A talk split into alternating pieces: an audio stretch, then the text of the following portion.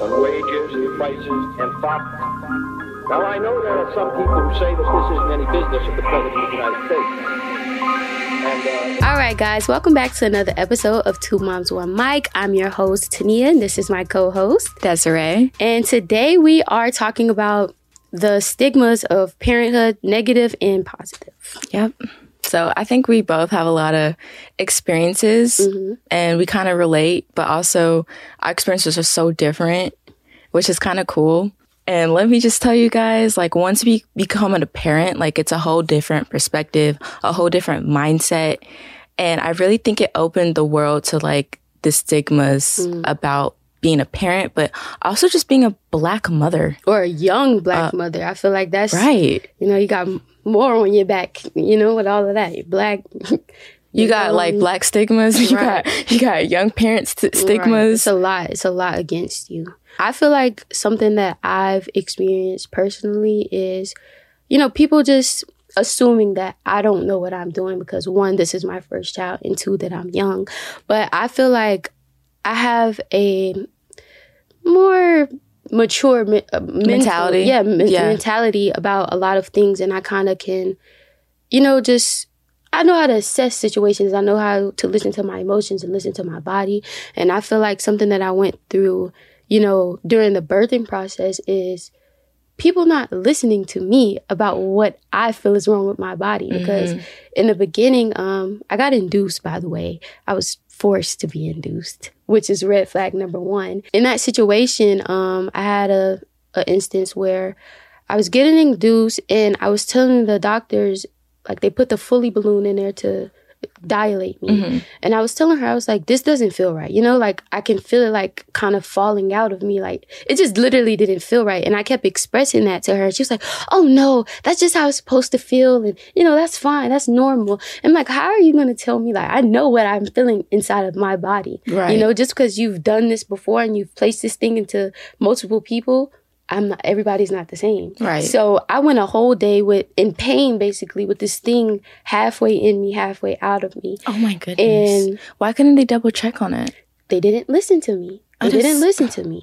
So that whole next day, the next day comes and they check my cervix. I'm back to zero. I'm not dilated at all. And they're like, oh, it's not in correctly. I'm like, we just wasted a whole day in the hospital because you didn't, you decided not to Right. listen to me about my body. And And you had to suffer at the end of the day, and Exactly. put your baby more at risk. Exactly. And then I also had, of course, I had Hugh's mom and Hugh there to advocate for me. But that that was kind of like nothing at the same time as well because they weren't listening to them or me. This we know better. We're the doctors. Sorry, we're the nurses. We're the doctors. We know this. We know that. And I'm like, this is my body. How are you? You know? I, I can definitely relate on that with the assumptions. It's mm. also the assumptions like when you're pregnant too. Mm. Because I remember going for my first appointment, ultrasound, everything. I was about 18 weeks. I went to get my ultrasound pretty late. Mm-hmm. I think I went before 18 weeks actually. I just remember my first time going to an OGBYN. Like, I just went in there. Um, once, like, the lady was nice greeting me. And then once she, I confirmed my birthday and my age type of thing, mm-hmm. complete demeanor changed. She was short with me every time I came back. Mm-hmm. And ultimately, I ended up leaving that place because Right. I did not like how I was getting treated. Mm-hmm. I felt like I was being judged. And the thing is, I got pregnant on birth control.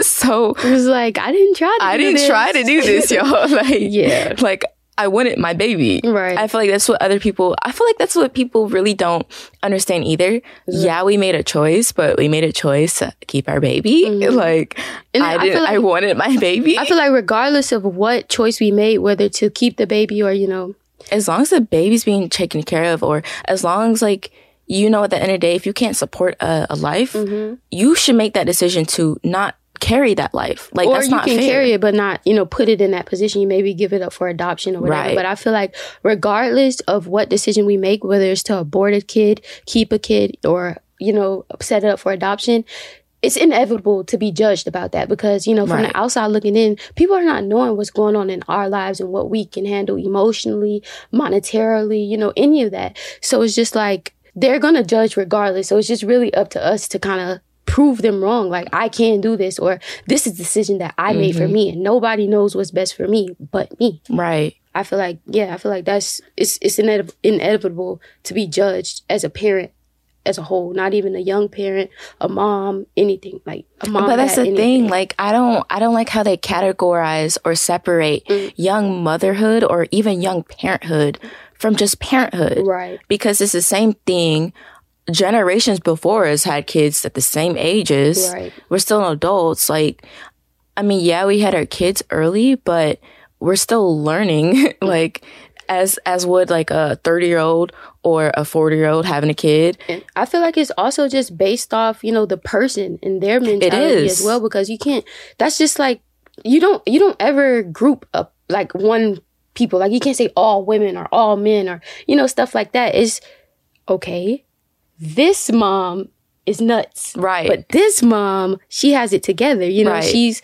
she's headstrong. She got her head on. She know what she's doing, and she's gonna do whatever it takes to take care of this child. And you, you like you just can't put all young moms or you know all teen moms in one category because none of them are one and the same. I feel like that's parenthood in general. Yeah. Because every kid is different as well. Mm-hmm. Like one one might work for another kid, but mm-hmm. the other may not work for them. And I feel like it's also a big difference from compared to young dads mm. to young moms. Like I go on TikTok and just see a young dad like, oh, well, no one's doing this thing, so I'm a, it's my turn to do it. And everyone's just praising him. Praising him. For taking care of his child and not to say like that woman should be taking care of her kid.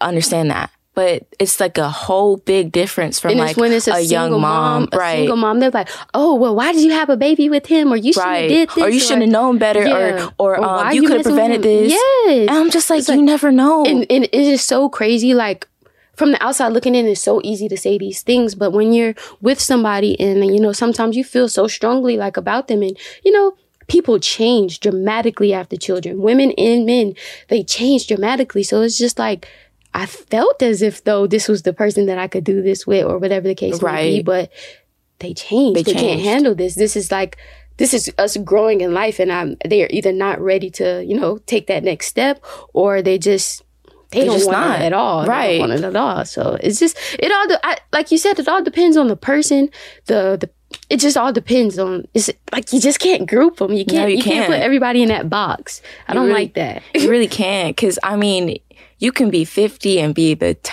most terrible person mm-hmm. on the mm-hmm. planet and terrible parent. You can't because there's people like that. Right. But then also you can compare it to like a, like say a 20 year old and we're not promoting to be young parents. Like I feel like you should be financially secure. You should have a good support system before you have kids. Mm-hmm. But things like this happen and you can't just be like, oh, well, they don't happen. You need to wear a condom. You need to do this. You need to do that.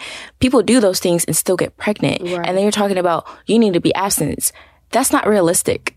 I mean, for some people it is. However, we're no, curious. I'm, I'm saying like, like, people who say, oh, well, to prevent a kid, just mm-hmm. be abstinent.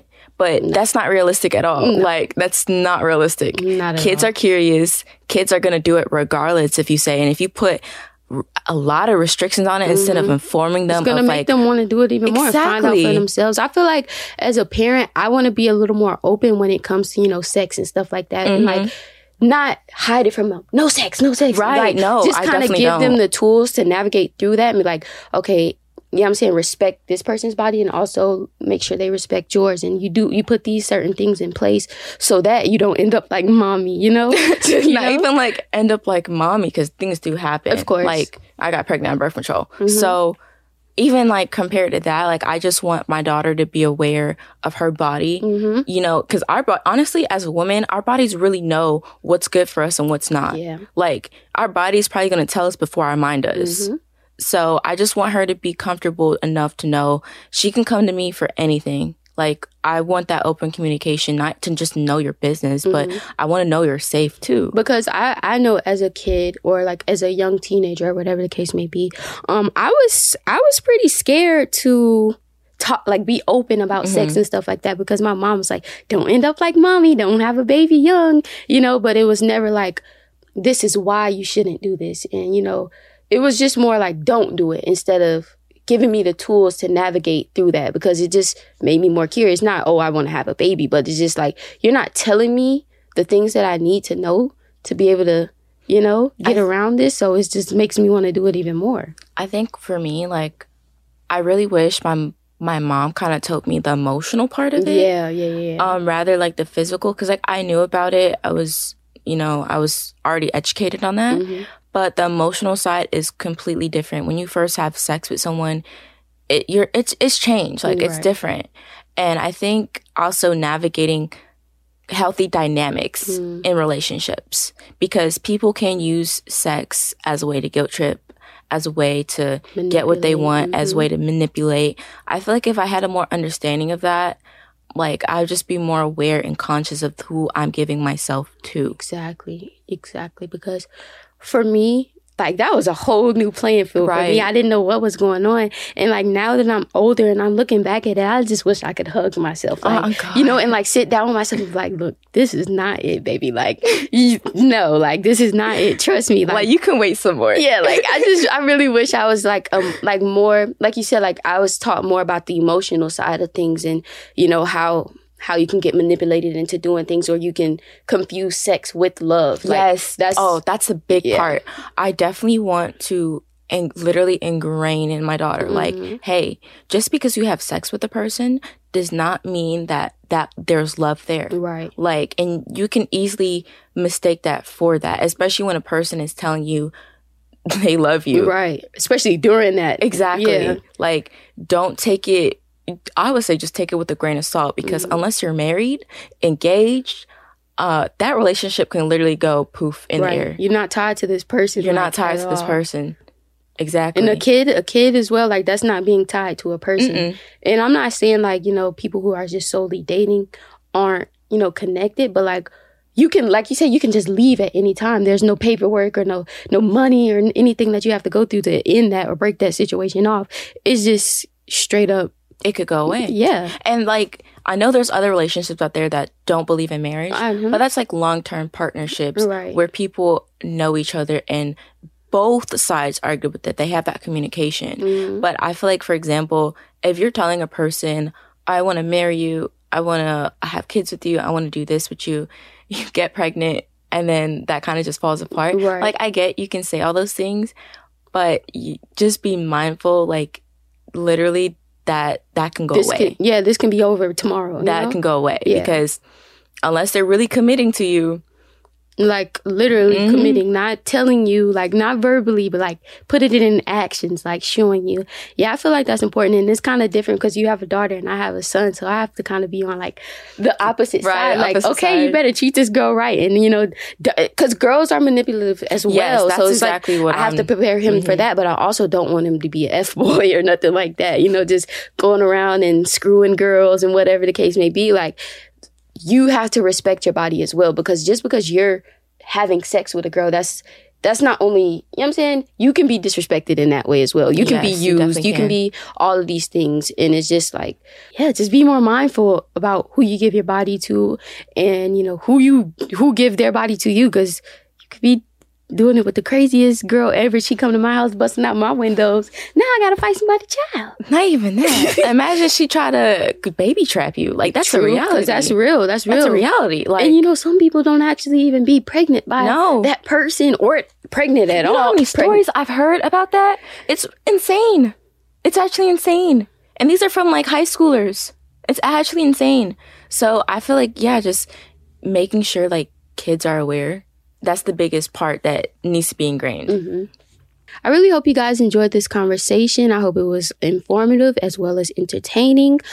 That's all for this episode. I'm Tania. I'm Desiree. And this is Two Moms, One Mic. I'll see you next week. Do the mic drop. Mic drop. uh,